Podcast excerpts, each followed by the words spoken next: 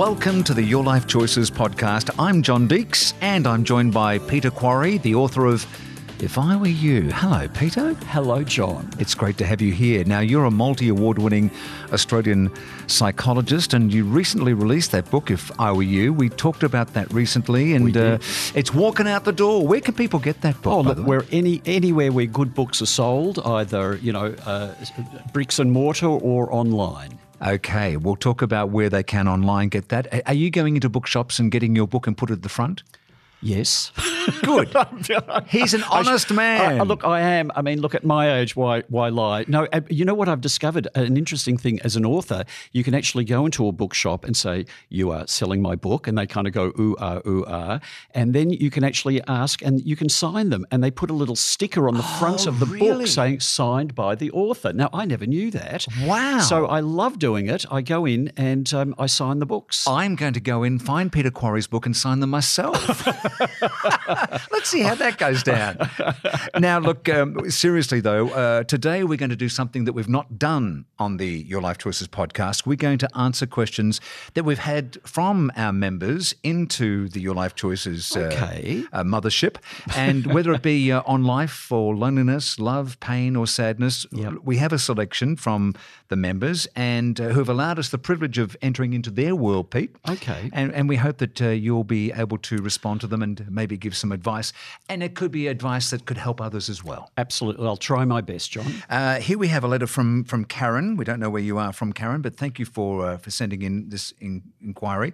I listened to your recent interview with John Deeks on the Life Choices recently, and uh, the book. She bought it. She read it. She loved it. There you go. I wonder if it was signed. Karen, we'll try and help that out. Thank you, Karen. Uh, I have a question for you. I have this old friend who we've known each other for years, uh, but there's always something wrong happening in her life. Aha.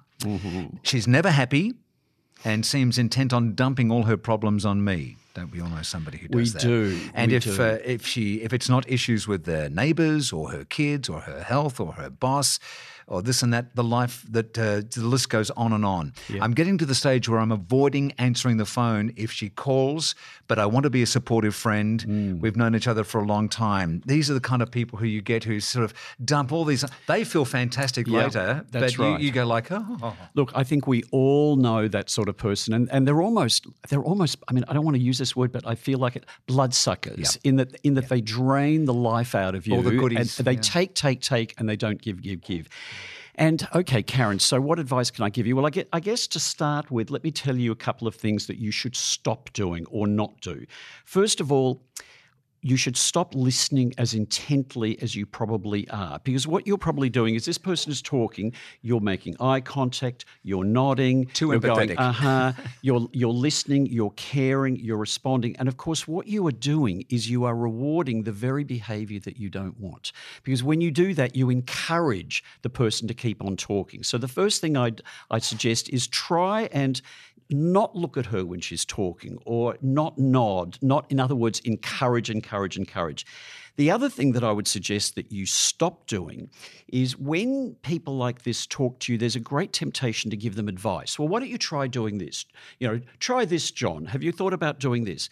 And what these people often do is they play a game with you, which I call the yes but game.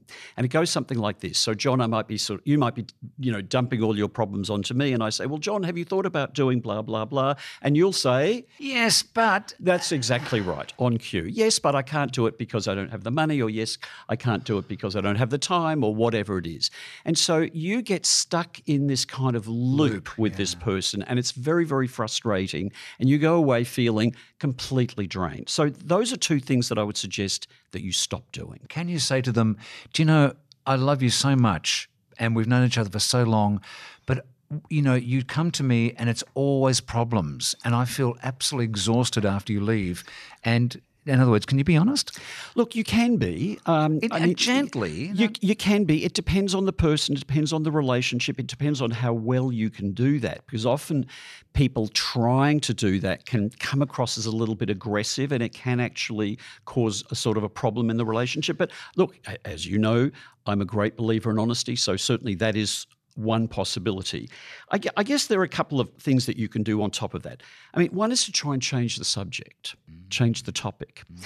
So, in other words, if you, John, are going on and on and on and on and on about something, I just change the topic and say, Do you think it's going to rain today? Mm. what, what did you think of the footy match last Saturday? In other words, just try and change the topic. Now, they will try and Bring it bring back. it back to you. So you keep with the different topic or go to another topic. Now, that can work. And maybe after you do that several times, the penny might drop. Might drop is the interesting word. Another possibility is to, instead of giving advice, as I said before, that's not a good idea. Another possibility is to try and push the other person to try and come up with a solution to their problem. What do you think you should do? Exactly.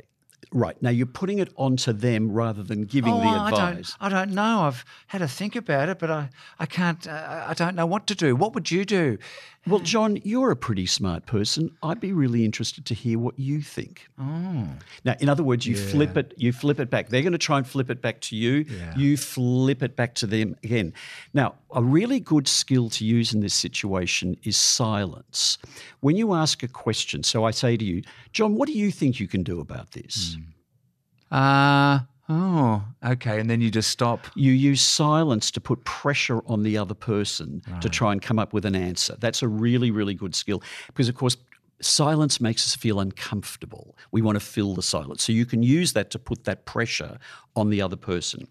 I mean, the other options that you can do, as in fact Karen has already started to think about, you can start limiting your interaction. You cannot answer the call, hmm. particularly if it's after seven o'clock at But night. she's, You- Karen's going to feel bad. well, that's right. Then the final thing I suggest is don't feel guilty about this. You know, you are not there providing a social service to people. You are not a counsellor. Hmm. You are not a welfare agent. Hmm. You know, you're a friend. And it's unreasonable to get dumped on with all of these problems all the time. So don't feel that you're letting the person down. It is okay to say no, to set up limits, to push back. Karen, I hope that helps. Um, we have uh, another letter here. Um, I heard you being interviewed by John Deeks the other week, and I wonder if you could help me. I am 64 years old, and my doctor tells me I need to make some big changes in my life. For a start, I'm overweight. I'm also a smoker, which is not a great idea, seeing as I've been diagnosed with high blood pressure. It's overwhelming and difficult.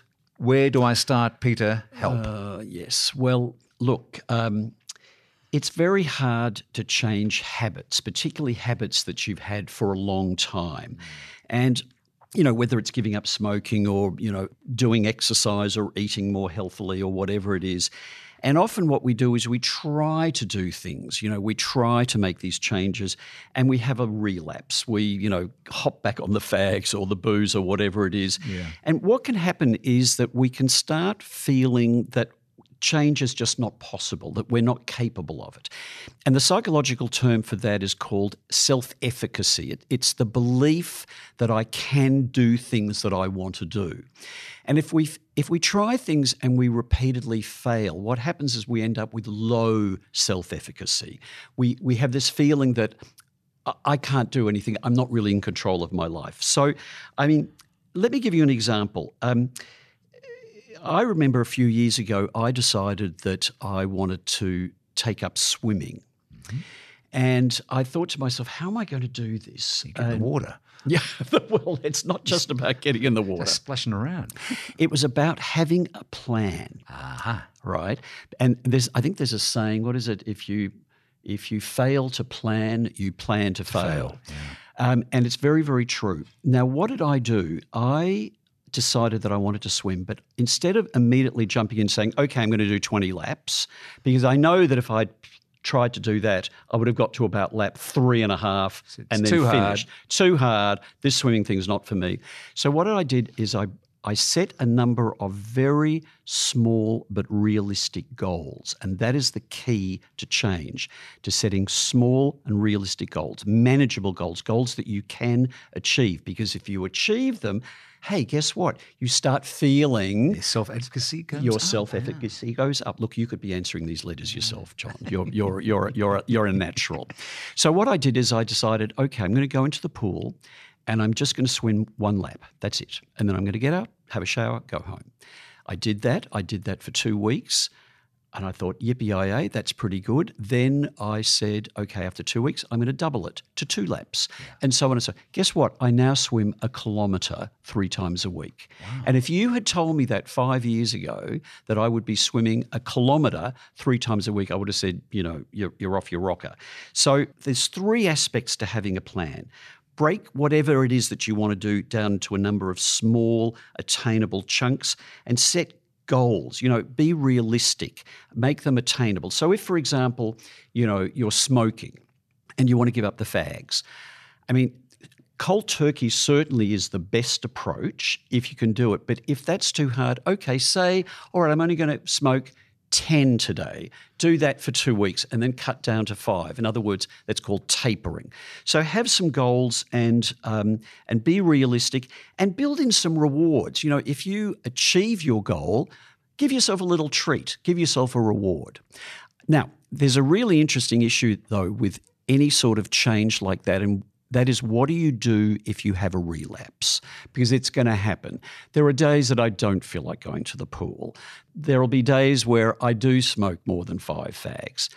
And the best thing to do is not to see it as a failure, but rather see it as an opportunity to reflect and learn. What went wrong there? Okay, I tried to swim late in the afternoon when I was tired. What do I learn there? Better to swim in the morning when I've got more energy. Yes, I hopped back on the fags. When was that? Well, that was at a party when I was having a couple of grogs. All right, so I need to plan what to do instead of that situation. Or maybe I was smoking because I was hanging out with a particular person, with you, John, for example. Oh. So any relapse treated as a learning experience rather than a failure. What about using friends or mentors? Um... Absolutely fantastic idea. So let's say you want to lose weight, for example find a buddy who you can do it with and you know you, you, you can you can give each other support help encouragement and it's always easier to do uh, something like that with someone so that's a great idea Margie, I hope that uh, that is uh, helpful to you. And here we have another letter, Peter Quarry. Uh, could you pass this on to Peter for his thoughts? I would love to know his opinion. My wife and I recently separated after more than 30 years of marriage. It's not that either of us were cheating or anything like that. We just slowly drifted away from each other, and she finally felt that a breakup would allow each of us enough time to create a new life. Ooh, I thought uh, it was a good idea at the time, but now I'm having second thoughts. Um, I'm not a bad looking bloke, I'm told. I'm fit, have a number of interests, and can hold a reasonable conversation. But I'm at a loss when it comes to meeting new women and dating, and it's been decades since I've done that. I'm scared to tell mm. the truth, um, and the idea of internet dating in particular freaks me out. Do you have any advice? I'd just like to add a little. Uh, and this is from Sam. Thank you for your letter, Sam. Um, I've noticed that a lot of women at a certain age, when their kids have left home, tend to go, Well, uh, I'm at a certain age. I don't know how many years I have left. Um, I think I want to get out of this now and I want to live my own life. Is that a recurring theme in your world? Yes, it is. And look, I, I don't blame them you know, uh, you know, and I, am not trying it. to, you know, I'm not trying to sound hurtful to anyone, you no, know, no, particularly no. Sam, who's who's experiencing some pain. I, I, don't think it's a bad idea that if you get to a particular point in your life, you realise that you've got a limited number of years left, sure. and you want to try and make the most of it. Now, whether it's changing partner or changing where you live or changing what you do, yeah. it doesn't matter. But I think at this sort of age, we need to be very aware of the fact that time is limited and then make make good choices. I mean, not necessarily rash choices, but good choices. But the issue that Sam raises about dating is something that I hear again and again and again. And um, look, I think the success has a lot to do with your attitude, to how you how you view it. And, l- and let me give you two examples, and these are real examples from people I know. I know one woman, and they're both they're both females. Not not that that matters that much. Um, one woman I know has been dating for a number of years online. She views it as a chore. She is very pessimistic about it. She gets very angry with people who she meets if they don't necessarily respond to her straight away. She's extremely picky. And the whole experience for her has been really, really negative. And I think we often hear those negative stories, and maybe that's why Sam's feeling a little bit freaked out. On the other hand, and this is an absolutely true story, John, I know another woman, you know, mid 60s, who um, had avoided dating for a lot of time because she still had children who were growing up. They finally left home and she said, Right, I'm going to start dating now. Um, I remember I looked at her profile and I said, No, not that picture, and let's rewrite the profile. Anyway, she approached the whole dating thing as if it was fun. Let, let's enjoy this. Let's just let's play. Let's have an adventure. Let's not worry too much about what happens, what the outcomes are. Let's just enjoy the process. She met someone. This is God's honest truth. She met someone within two weeks. Now, I think she was a little on the lucky side, but within two weeks, and they have been together now for about a year or two, and they describe each other as the loves of their lives.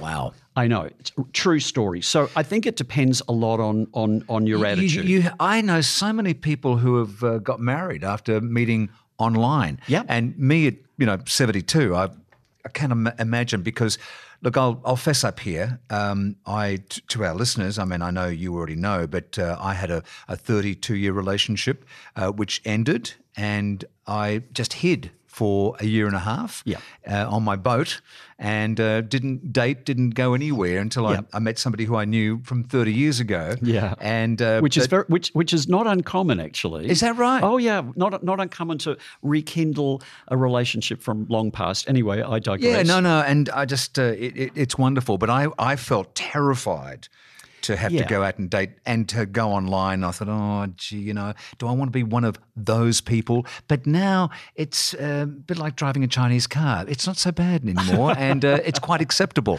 Um, Online is is Well, look, look. humble and all that. Two points I make to what you're saying, John. First of all, when a relationship ends, often you do have to go through a period of mourning, even if you've been the leavor rather than the leavee. Yep. So, you know, you mightn't want to rush straight into dating and you might need to accept that there's a period of time that you need to heal, to mourn, to let go of the previous relationship bef- Yes. before you move on. So I think timing is one issue.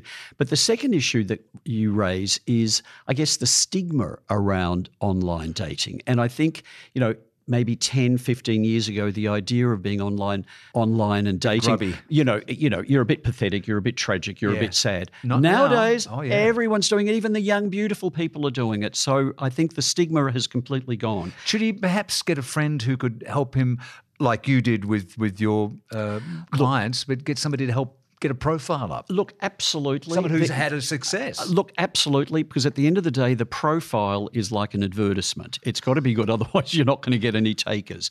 So you know, get, get get a friend, get a friend in, um, maybe somebody who's going to be doing it as well. Yeah. Make sure that the photo is attractive. I mean, I I have a look every now and online, and some of the photos really n- no, Okay, no. so you need So- somebody who who's experienced or has has yeah, actually- but you know, just just an, an external eye who can say, you know, that's not a, the best photo. Maybe there's another one. Um, certainly, you need to, I think, be careful not to overdo the amount of time that you spend. It can get addictive, and I know myself. Uh, I met my current partner online, and when I was doing it, I, you know, you, I was spending hours and hours and hours. So, just don't spend too long on it, so that it doesn't become an addiction. Um, you know, make sure that there are still other ways in which you can meet people. You know, maybe go to parties and social clubs and activities. and especially if you have uh, an interest, Sam, in say uh, motor cars. Well, uh, they're- they're- Chinese motor cars. So there we are. no, but if you, if you have a, a particular like, or whether it be a Probus club or, or whatever, there's chance to meet uh, lots of people. Absolutely. So, so keep the internet dating as just one element of that. Um, I do think there are a couple of other points I want to make. Um, it's a numbers game, John. So uh, you know you've got to go through a certain number of people before you you you know you As hit you jackpot. dating anyway. Well, exactly. You know, I always remember many years ago I met a, a guy. I mean, this is not a dating story, but it's a story about numbers. I met this guy who was one of Australia's top insurance salespeople. I mean, this guy was super, super, super successful. And I remember saying to him, you know, you, you have to make a lot of calls to people and you probably get a lot of rejections. How do you deal with the rejections? Because no one likes being rejected. And he said to me, from his experience, he knew that he had to make 10 calls in order to get one person interested. And then he had to have 10 people interested before he made one sale. It was a numbers game. And so when he got a rejection, instead of feeling uh flat and uh, he said, I love getting a rejection because it's one step, step closer, closer, to, to, the next yes. Mm. Now, if you can have that mindset, that attitude while you do this, I think that helps in, in enormously. Well, before we do wrap up, Peter, do you have any other last thoughts on this uh, letter from Sam? Oh, look, I guess the um, the the question is, you know, how do you handle meeting up with somebody? So you've met them online. I suggest be very careful because oh. there is is the possibility of scams. You know, you've got to be very careful about uh, revealing your name and telephone numbers and confidentiality. Sure. So I suggest taking it slowly. You know, so you've met somebody, maybe you're texting them go to a phone call, you phone them and block your telephone number so that they don't have it. I mean, no matter how well you've got on with them, be careful around mm. confidentiality. And if you're going to meet, meet in a cafe in a crowded place. You know, I don't want to be scary about this, but there is always the possibility of danger. So you want to be careful about that. Peter Quarry, the author of If I Were You, he's a multi award winning Australian psychologist. And that book is a good read. It's actually about. Uh, well, about his own life, but it's self reflection, isn't it, Peter? It is. Well, the, the, the, name is If I Were You, a psychologist puts himself on the couch, and that's me. Gives him a good slap around and helps him helps him uh, into the pool. And a bit of an encouragement, too, every now and then. Peter Quarry is uh, very kind to give up his time. And if you have a, a question for Peter um, about any of the subjects we've just raised or anything else, send your letters to newsletters at yourlifechoices.com.au. Just one uh, word there, newsletters. Newsletters at yourlifechoices.com.au. Thank you, Peter, and we'll catch you next time. Absolute pleasure. If you'd like to know more about Your Life Choices, then make sure you join the 270,000 members plus because we are Australia's longest established and most trusted digital destination for the over 50s. I'm your host, John Deeks, and along with Peter Quarry, thank you, be well, be happy, and we'll see you next time.